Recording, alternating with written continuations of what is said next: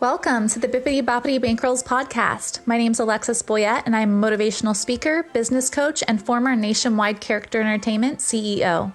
I am here to help you uplevel your mindset, your magic, and your money through practical business strategies and intuitive guidance. So, if you are looking to achieve financial and time freedom in the industry of children's party entertainment, you are in the right place. My goal in this podcast is to inspire you to transcend your limitations and become the next best version of yourself. I know you will get so much value from this podcast, so thank you for pushing play today. Now let's dive in.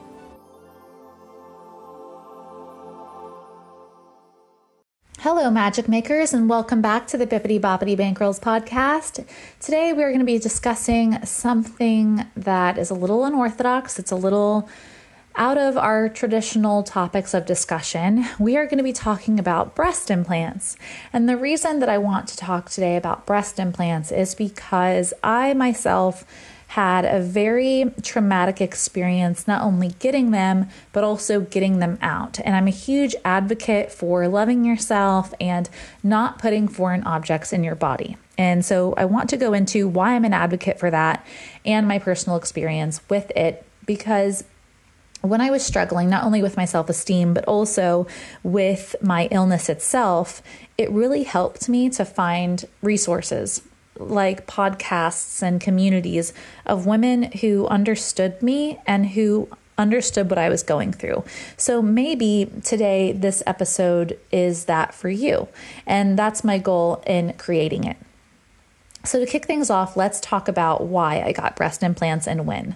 Um, growing up, I was an overweight child, not crazy overweight, but you know, chubby. And because of that, I uh, lost a lot of weight after high school. And when I did, my breasts went from a C cup to, or I'm sorry, a D cup to a B cup. But unfortunately, because I had stretch marks all over my breasts, the skin itself didn't retract and it didn't get smaller. So when I did lose weight and I was getting in shape as an, as a young adult, I had these saggy, empty breasts and like just all this like skin that was very crepey and, and thin. And it just made me so embarrassed. Not the skin of an 18 year old, you know? And wearing bathing suits made me embarrassed. Having men see my breasts made me embarrassed. Having my friends or my family see my breasts made me embarrassed. And I was so self conscious about them because they were saggy and the skin was thin and they were empty. And that's not really something that you have to deal with, or most of us don't have to deal with it at 18. So when I was 20 years old, I started to look into getting some sort of surgical procedure to fix the thing that I was most insecure about. And when I first started, I went to consults and they told me, you know, we could do a nip tuck where they basically would take the extra skin out and they would move the nipple and they would make them perky again. But it would essentially, because I was also anorexic at the time, uh, it would make me an A cup because I didn't have enough fat in order to have breasts. And I was like, I'm not going to pay $10,000 to be an A cup.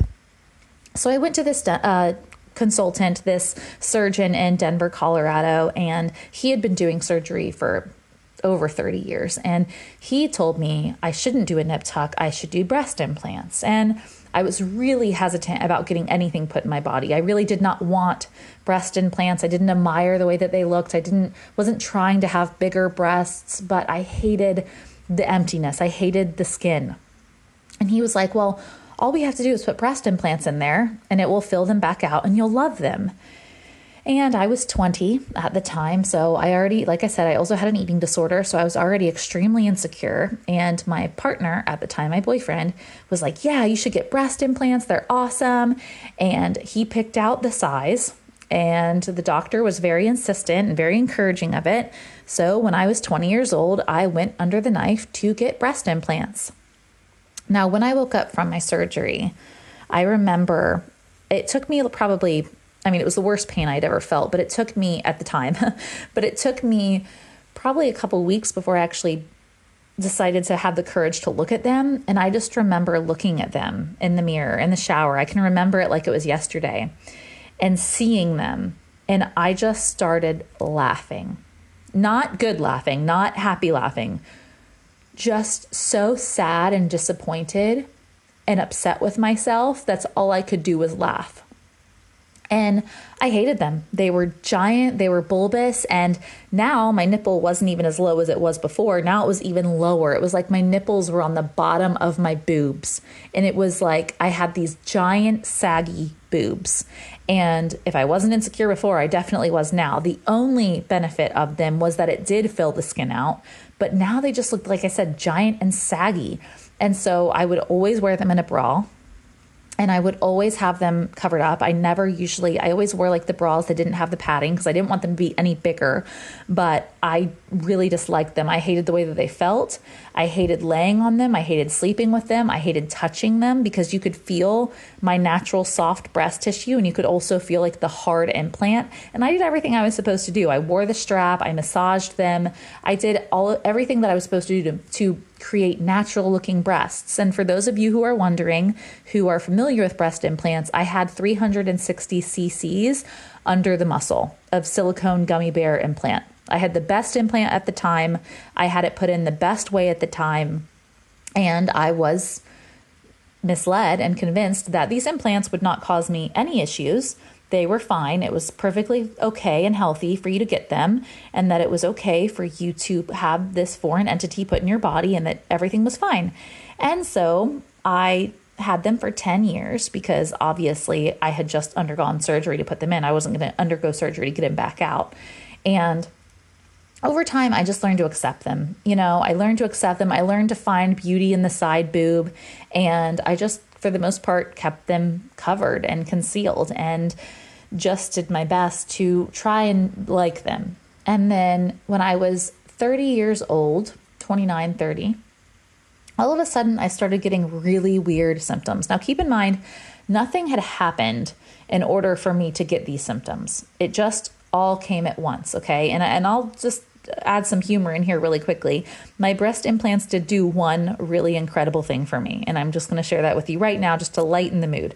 My breast implants, I was in a skateboarding accident when I was 30, and I was going down a hill and I couldn't stop, and so I tried to run off the skateboard. If you've ever, if you've ever been on a skateboard, if you've ever ridden a skateboard, you know you can't run off a skateboard. so when I went to run off the skateboard, my foot planted and I went down, like face first down on the concrete. Well, my knee twisted, my right knee twisted, and I went down. Now, if I would not have had giant, enormous breasts to protect my face, my mouth, my nose, my face would have been completely destroyed. Like I probably would have lost all my teeth. I would have had a nose. Uh, my nose would have been broken. I'm not sure if like I would have suffered any or other facial damage, but there would have been it would have been severe because what happened instead was was I went down and when I went down, my breasts hit first. And when my breasts hit first, I literally bounced off of my implants and I got like 2 feet of air two feet of air. I like I, I hit the pavement and then I bounced back up. Like the, the implants just were bouncy. Like it just it was literally like having like you know when you're bowling and you have the little bumpers on the side of the bowling alley. It was literally like that. It was like the I just bounced right off the cement, and it was so bad that I actually had bruises on my nipples. So yeah, it ended up saving my face and I can't I can't even tell you how grateful I am for that and if that was the only purpose and reason for me to have gotten those implants to begin with, I'm okay with it because it saved my face. So I had a built-in airbag, okay? So I started getting all these side effects probably at around age 30. Now I started getting really weird side effects. All of a sudden, my vision started going out to where I couldn't see. Like bright lights, any sort of glitter, any sort of reflection was like someone was shining a light in my eyes. My eyes were extremely dry. My hair started falling out. I started getting really fatigued. Like I couldn't really, um, like I didn't have energy to work out. I didn't have energy to do anything. Um, my hormones were all out of whack, and everything was just so strange. I started getting these intense, like pains in my chest and I couldn't figure out what was going on because surely I hadn't, you know, there was no rupture. Even if I bounced off my breast implants, there shouldn't have been any rupture because a rupture, in order to get a rupture, you have to have some sort of, you know, like sharp object that penetrates the implant because they're gummy bear, they're silicone. You could squeeze them and, and twist them and wrap them and they still wouldn't rupture. That was the benefit of having them. So I was starting to get all these weird side effects. Uh, I was starting to get swelling to where I didn't matter what I did, I couldn't lose weight. I started to get severe anxiety and night terrors. And I started to do research on it. And when I started doing research on it, I came across breast implant illness. And I dove into the Google and I found all these community, these resources, and realized that the FDA now officially, and this was back in 2022 or 2021, officially started recognizing breast implant illness as an actual illness caused by silicone breast implants and implants in general. Because what happens is over time your body basically your body creates um, an, infl- an inflammatory shell a protection shell barrier around the implant to protect the rest of your body from this foreign entity that is in your body. And what happens is, is your immune system will continually attack that foreign entity to try and get it out of your body because it knows that it's not natural, it knows that it's not a part of you. Not to mention that there are over 200 harmful chemicals in silicone breast implants, including neurotoxins and resin. If you actually look into what actually goes into implants, you'll see that you're not just getting silicone, you're not just getting one substance, you're getting many. And now they're doing autopsies on women that had breast implants put in, and they're finding all of those 200 chemicals in every part of that woman's body, in her muscles, in her bones, in her brain, in her tissues, everywhere to where that your body is trying to break down this implant and essentially it's absorbing all of those chemicals. Well, if you look up the side effects of what some of those chemicals are, you have neurotoxins, you have carcinogens, you have so many different things that destruct your body and cause all different types of side effects such as hair loss, hormonal issues, fatigue, eye dryness, eh, cancer, all of these terrible things. And of course, I wasn't informed of that when I was 20 years old and got them put in, or I would never have gotten them to begin with. And so I started having all these side effects, and I was like, I gotta get these things out. I gotta get these things out. I just had this intuitive feeling I need to get these things out of my body. And so I did some research and I found an incredible doctor, um, Dr. Amy Bandy. She's in SoCal. So, Southern California, she's incredible, amazing. Not only did she genuinely care about my specific situation and side effects, she put me on a vitamin treatment before she took the implants out. She had me like do all different types of protocols to ensure that I had the fastest recovery time possible and to ensure that I wasn't in pain. And she was amazing. Not only that, but she did beautiful work. I love my boobs now. I'll just say it right now I love my breasts. And I've never loved my breasts ever in my entire life. And for the first time, I love them. So that's saying a lot. So I found her, and the procedure was not cheap. Originally, to get them in, it cost me $10,000, and that was in 2010. And then when I got them out in 2021, it cost me $13,000, but I didn't just get the implants out. So when you get the implants out, they essentially have to uh, sometimes the implants can become adhered to your rib cage. So essentially, they have to lift, they have to cut open um, under your chest, and then they have to lift your muscle, and then they have to remove the implant, which, like I said, can become adhered to your rib cage to where they actually have to shave off parts of your muscle and parts of your rib cage.